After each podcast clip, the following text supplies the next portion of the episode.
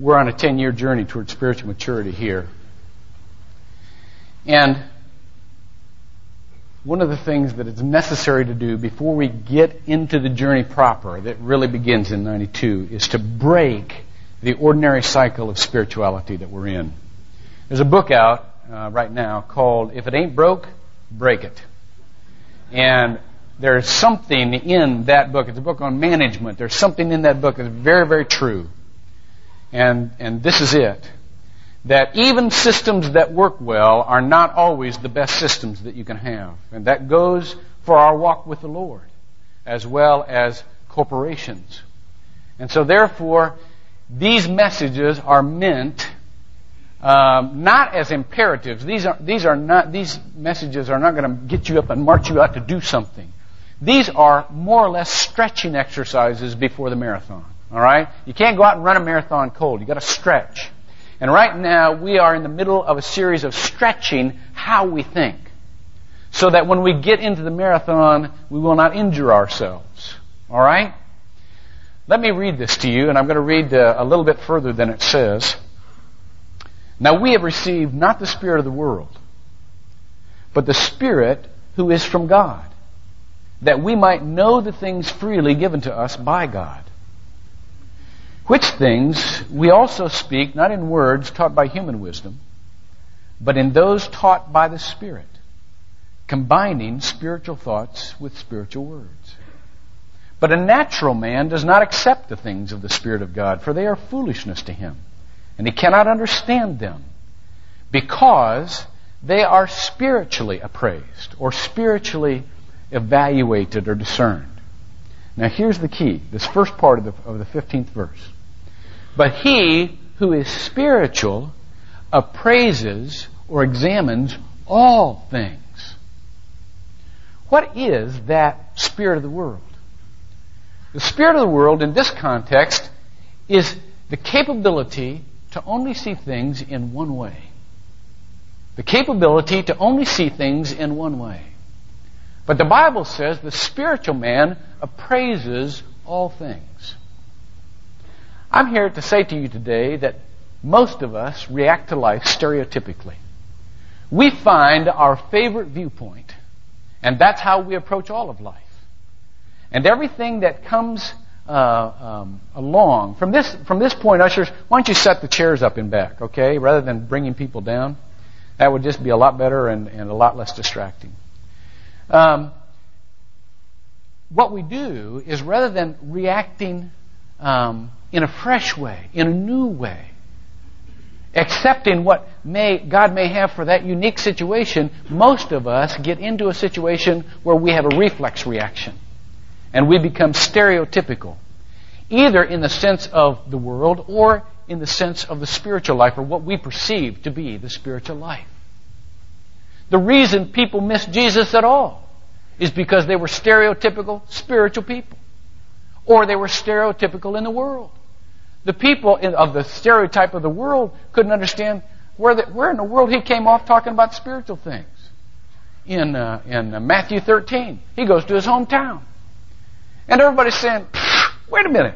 Where does this guy get off saying these things to us? Isn't he the carpenter's son?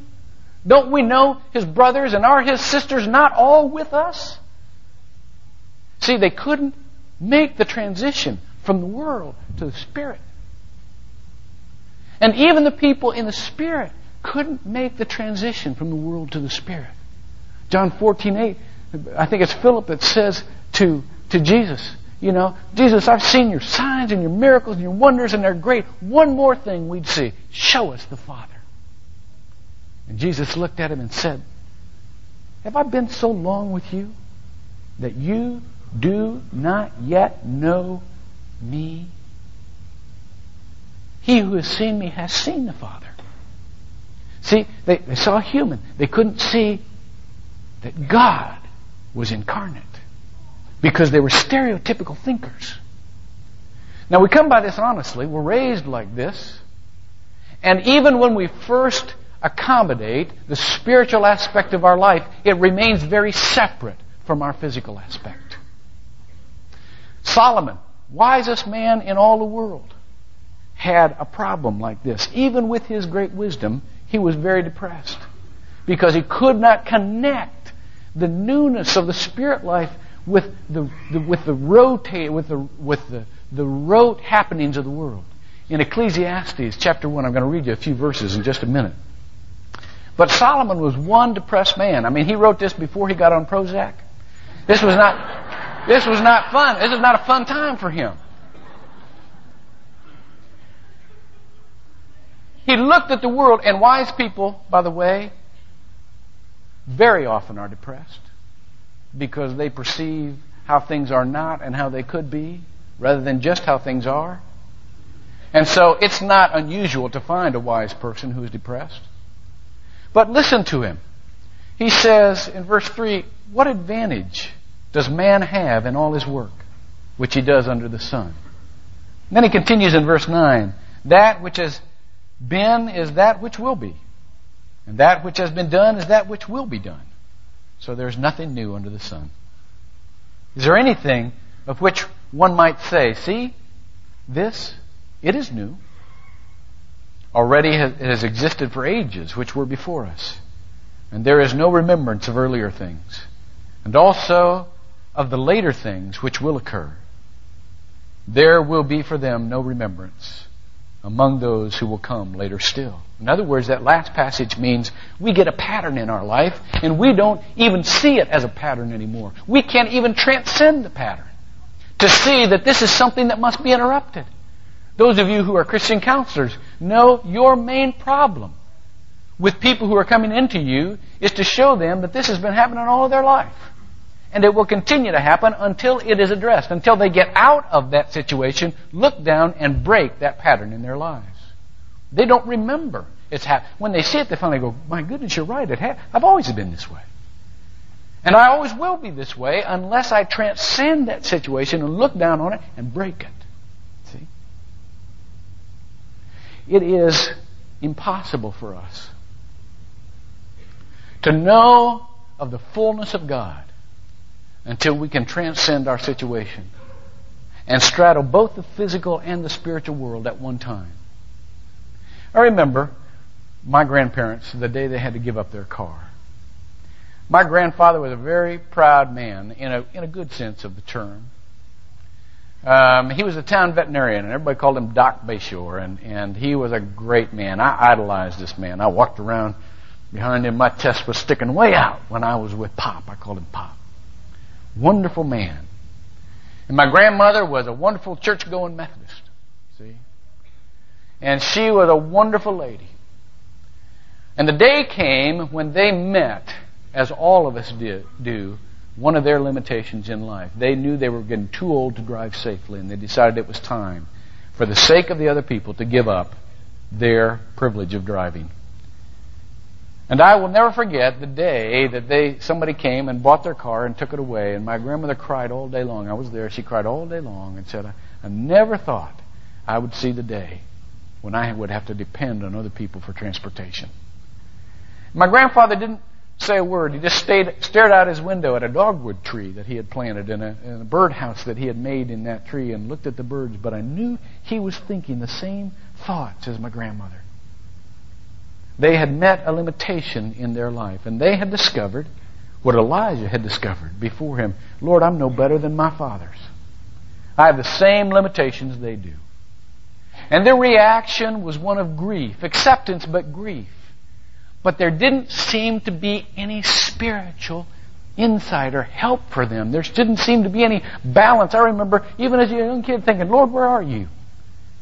They ought to be able to make this transition with your help and feel your comfort. They don't see you. They're just over here. They couldn't make that transition. There was another person who faced a limitation in life, Stuart Crooks. He was a member of one of my first churches, and, and Stuart had a uh, um, stroke, and his wife was too old uh, to really take the care of him that was proper. He was totally incapacitated, and uh, he basically had to go in a nursing home and was very, very frustrated about that. Still had his mind, just his body didn't work. And uh, very frustrated. And she was frustrated. And the church was frustrated. We were frustrated because we couldn't care for him every day. Um, so I remember going and visiting him, and, and I would step my foot across that threshold, and Stuart was so angry, he'd just start cussing. I mean, anybody went in his room, he just cussed, and he cussed, and he cussed. Now, cussing doesn't bother me. I was raised around cussing. It still doesn't bother me. It's normal language to me. But he, and I'd step my foot, and he'd cuss, he'd start cussing the nurses, and then he'd cuss the doctors, and then he'd cuss the volunteers, and then he'd cuss me, and then he'd cuss the church, and then he'd cuss his friends, and then he'd cuss his family. He cussed everybody. And so he'd wind down, he'd get tired, and I said, Well, Stuart, you feel better now? And he'd say, Don't try that psychology blankety blank stuff on me. And he'd start cussing again. Then he'd cuss us all over again. See? And then he finally was so physical, physically exhausted he couldn't cuss anymore. And, and I, you know, I'd been in there 20 minutes, half hour. Just listen to him cuss. And at the end of it, I'd say, well, Stuart, you want to say a prayer?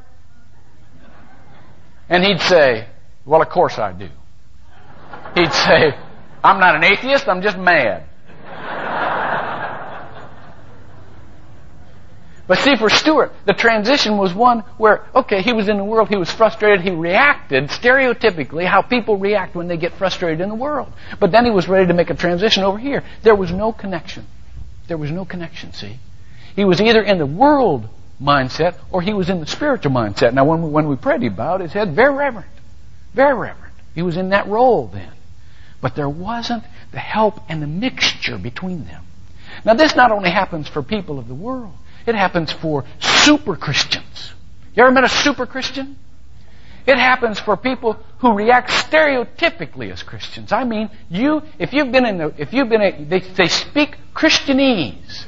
They've got, they've got their own language, you know? And they just string Bible verses together, you know? And you, you feel like maybe they're not really in touch with what's going on, but, but you don't say anything because they just got, when everything frustrates them, they hop immediately over here. And you try to, to say things that, that, quote, normal worldly people would say, and it, that's of the world. You know, I don't want to hear that. Um, there are some Christians that are what I call the Flat Earth Society. They, my wife is, is teaching at a Christian school right now, science. This is the most interesting dynamic because some of these kids have been taught to be afraid of science. Uh, because science is going to come in and take away their faith. See? And, and when they talk about things like astronomy, the, the members of the Flat Earth Society rise up in class. And, and, and because, because there is no joining of the camps. See? Now, of course, God never said that. The same God who made the world made the Bible. See? He doesn't speak with forked tongue. If, if, there's, if, there's a, if there seems to be a discrepancy there, it will be cleared up. Because truth is truth. But you know what? It's interesting that, that Christians many times love Christianity or their brand of Christianity better than truth. Samuel Taylor Coleridge once said, He who loves Christianity better than truth will progress by loving his own denomination better than Christianity. And then he will love his own church better than the denomination. And then ultimately he will love his own opinion better than anything else. And that's exactly what a stereotype is. We narrow ourselves into our own opinion for our own security's sake. But that is not how God made us to be.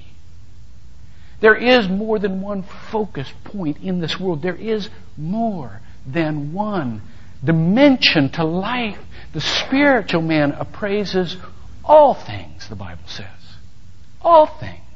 We can see more than one point to life. Now, we come by this very honestly in our culture. Because in the Western culture, we are, we are Greek oriented, and Greeks are very, um, very good at categorizing things. And so we categorize things and we approach things as an either or situation. You know? I, I teach a class at Reformed uh, Theological Seminary on, on leadership. And I said to them this week, the two most important words when you go into the church, these are third year seminary students, when you go, when you go into the church, your two most important words, non-theological words to remember, are both and. And your two most dangerous words are either or.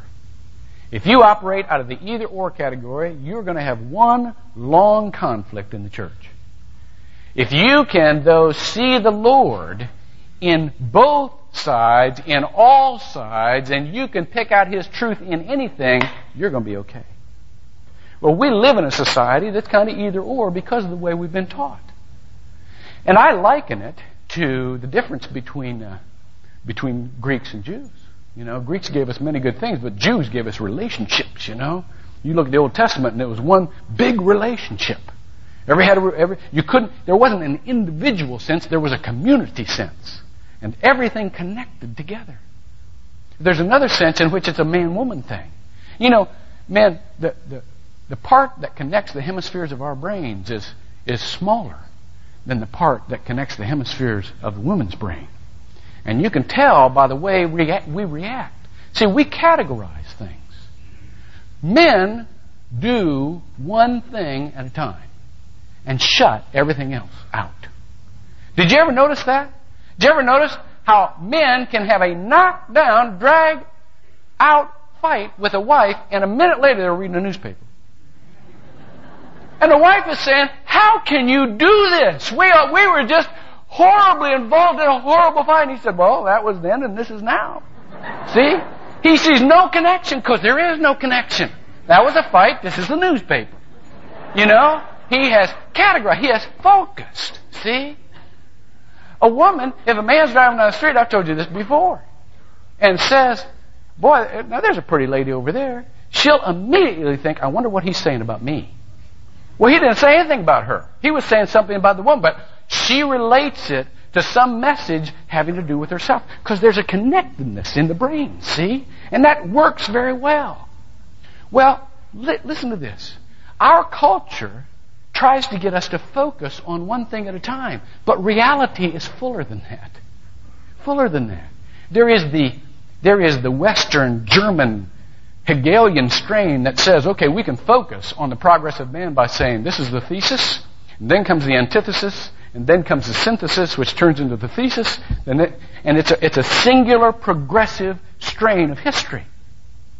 However, in Scripture, there's much more of the, the William James uh, philosophy of psychology that says that, that reality is much more like a, uh, concatenated universe, a linked universe. It, he uses the term, I love this term, collateral contemporaneity. It means there's a lot going on at one time. And the more you realize all that has influence on you, the more effective you're going to be in the operation of where you are. Let me tell you a football story. football story will clear this up. Clear this right up for you. Whenever you get this, start telling football stories. When I was a junior in high school, we did not have a good football team.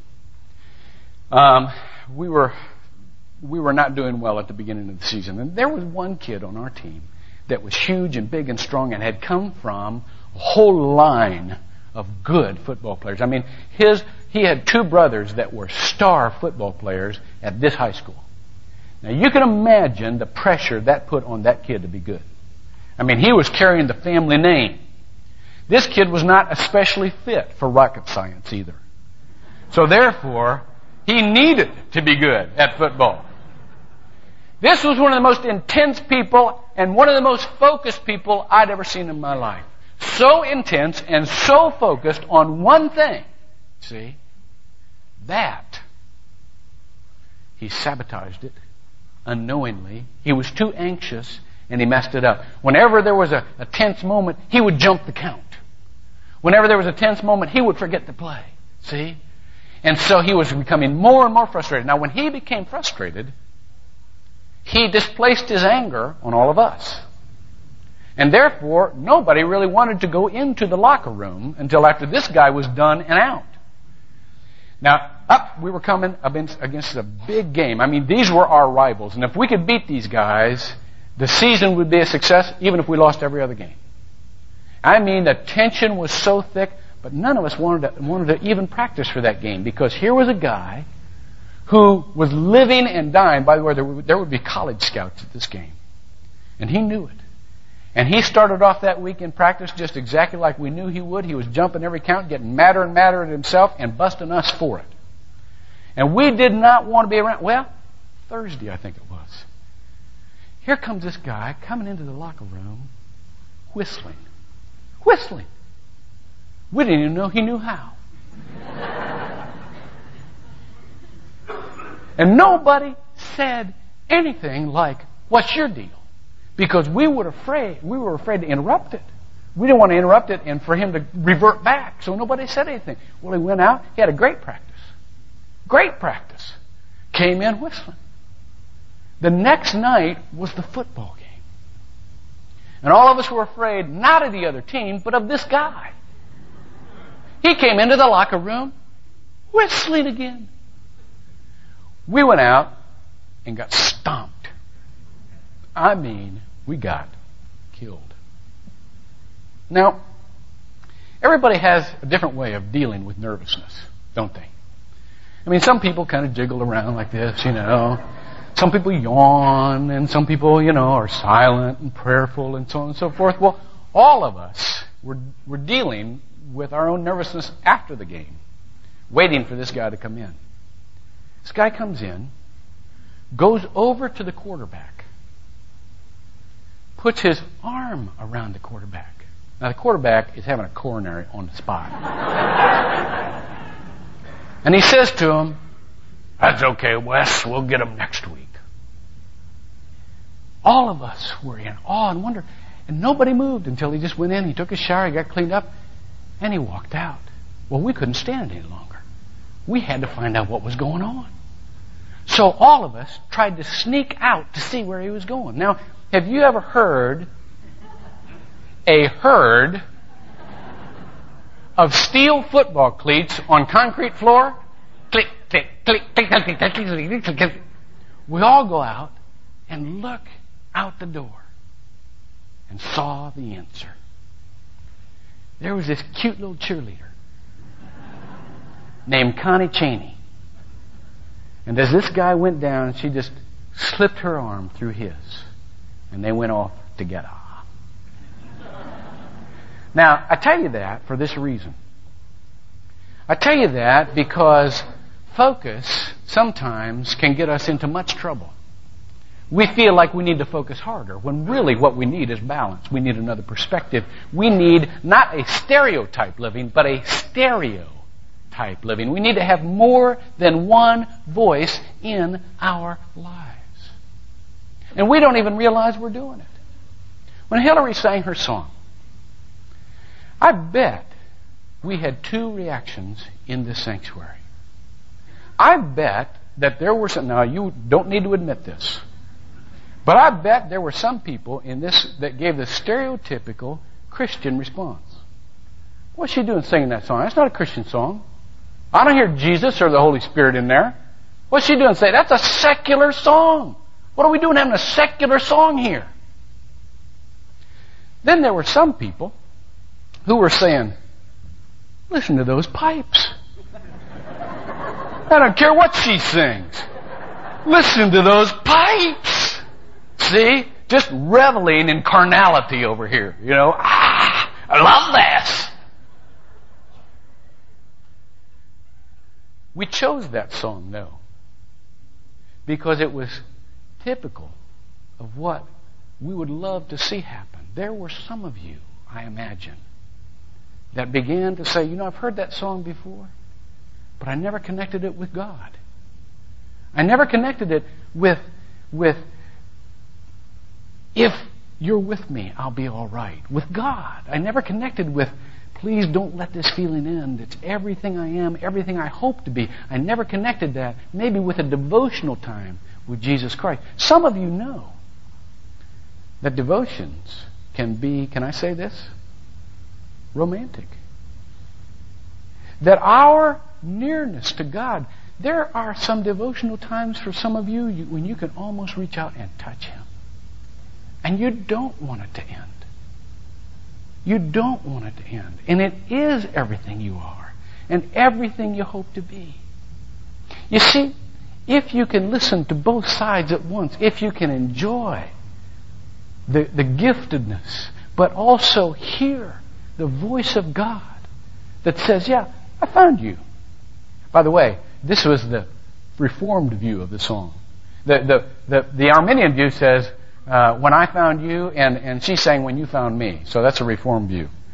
Never mind, it's a theological thing. it's a theological thing. But anyhow, the point is that you, to really operate fully, you have to be able to hear the two views combining. You know what? God made the world and He said, it's good. It's good. Jesus came in the flesh. He was incarnate.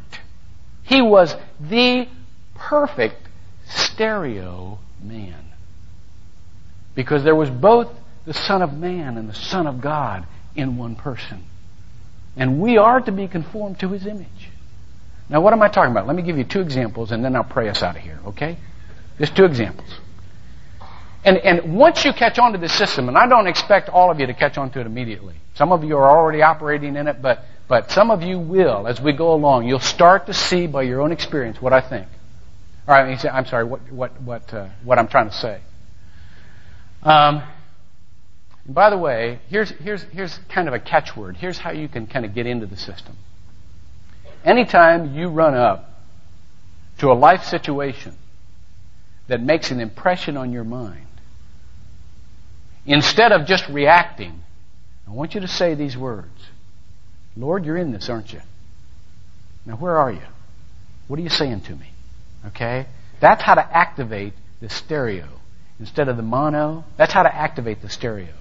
You don't try to escape the situation. You just say, Lord, you're in this, aren't you? What are you saying here? All right? Now, here's two examples. This week, a, a, a gal came into me, and she, she sat down, and she was so discouraged. She said, I just don't feel like I fit. By the way, these are some of Satan's favorite words. They're all three phrases. You don't fit. You are weird. You are different. Um, and then he elongates. Everyone else is fine. You know, you don't match them. And that's exactly where this gal was. This gal was unique. She didn't have a happy little family with kids. You know, she wasn't married. She didn't have a relationship. She didn't have. I mean, she she was different. Satan sometimes tells the truth, but he tells it in the tone that's a lie, and we pick it up from his tone. See, and this is what he's saying: You're different. You don't fit. Now, the first statement was true, but the second statement was false. You know why? Because the basis on which she judged whether she fit or not was how much like everyone else she was. She believed that her basis for fitting in was her status in life and how much like everyone else it was. That's not what the Bible says. The whole time she was talking, 1 Corinthians 12 just kept coming to me which says that God has made us different purposefully. And that our fit comes not how much we're like other people, but how much we can contribute to them that they don't already have.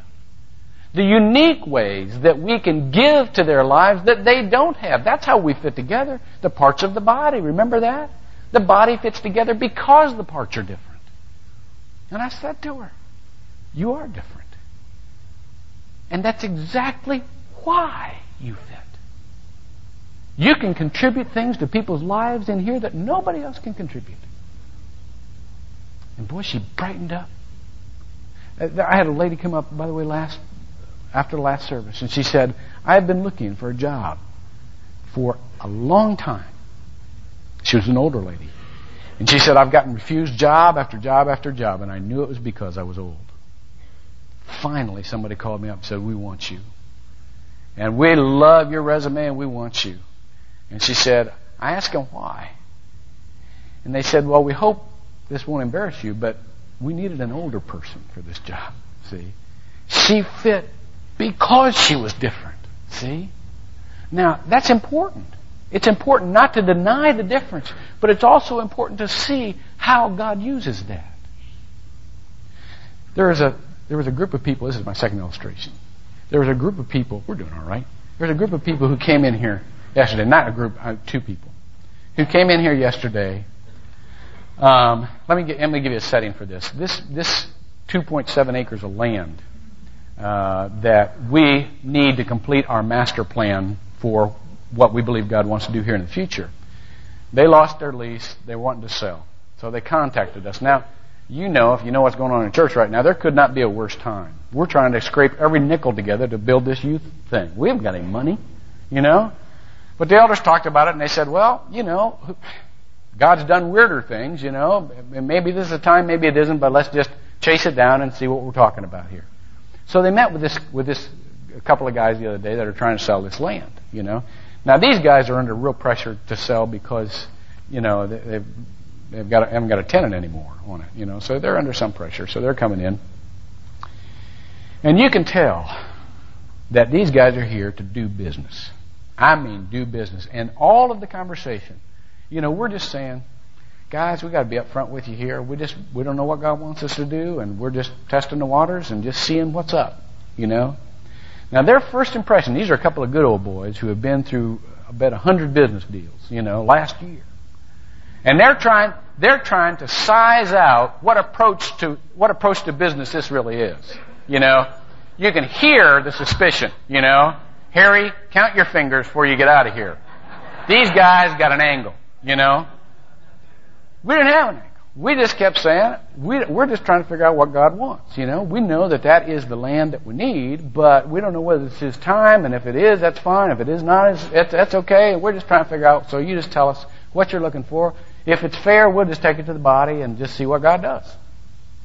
The more we talk, the more frustrated they get. Trying to nail down something they can fight. We're not fighting. See?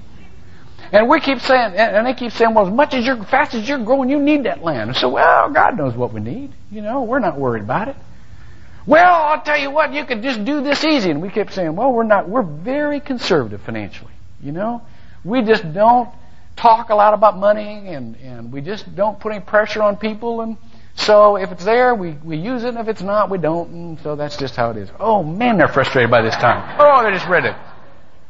So anyhow, they, the meeting ends and they get up and they walk out, you know, and the guy who's taking them out says, come here, I want to show you something. Well, first of all, they walk out and there's got to be 150 people around here on a work day having a ball together. I mean, the kids are helping, uh, people are goofing off, everybody's doing something. I mean, it is idyllic. It is absolutely. I I love just. I just walked around for a few minutes yesterday just watch people work together and donate their time to the Lord. What a neat. You talk about a picture of the kingdom of God. That was it. I mean, everybody was making a contribution. Everybody was having a ball. Together. It was just great. The kids were working as hard as anybody. I mean, it was wonderful. So they walk out and they're seeing this. And then Robbie, on the way out to the car, says, Come here, I want to show you something. He takes them into the back of the sanctuary. He shows them the two offering boxes back there. They aren't any bigger than a kid's lunch pail. He said, Here's our offering. We don't pass the plate. Here's our offering box. You've got to find this thing to even give here. But if you find this thing, everything that the Lord provides for us is just dropped right there. Well, their faces will get all screwed up. And he says, they, say, they said, well, I bet there's a big push on membership here. Bet there's a lot of pressure to join. Robbie says, nah, I've been coming here about four years. I just never got around to going to the class. I'm not a member yet. And Robbie's the chief negotiator, you know. So they're going, you know, Robbie said, Robbie said, from the time they left that room to the time they got in their car, their attitudes changed 180 degrees. Now, what am I talking about here? Am I talking about a sweet business deal for the church? Nah. I mean, I don't know what's going to come out of that. But I'm saying that God, while He's certainly concerned about the business and how we're going to progress and how we're going to provide for the people that He's sending here, God sent two guys yesterday, yesterday that are driving around thinking, what is it there? They came in contact with the kingdom of God, and by the time they got off the property, they were hooked. They're wondering about this, see? And that is every bit as important to God as all of us put together. Those two guys, see? They're wondering. That's stereo thinking. That is understanding the different dimensions and not becoming so focused on one that you can't appreciate all The spiritual man appraises all things. Stand and let me pray for us.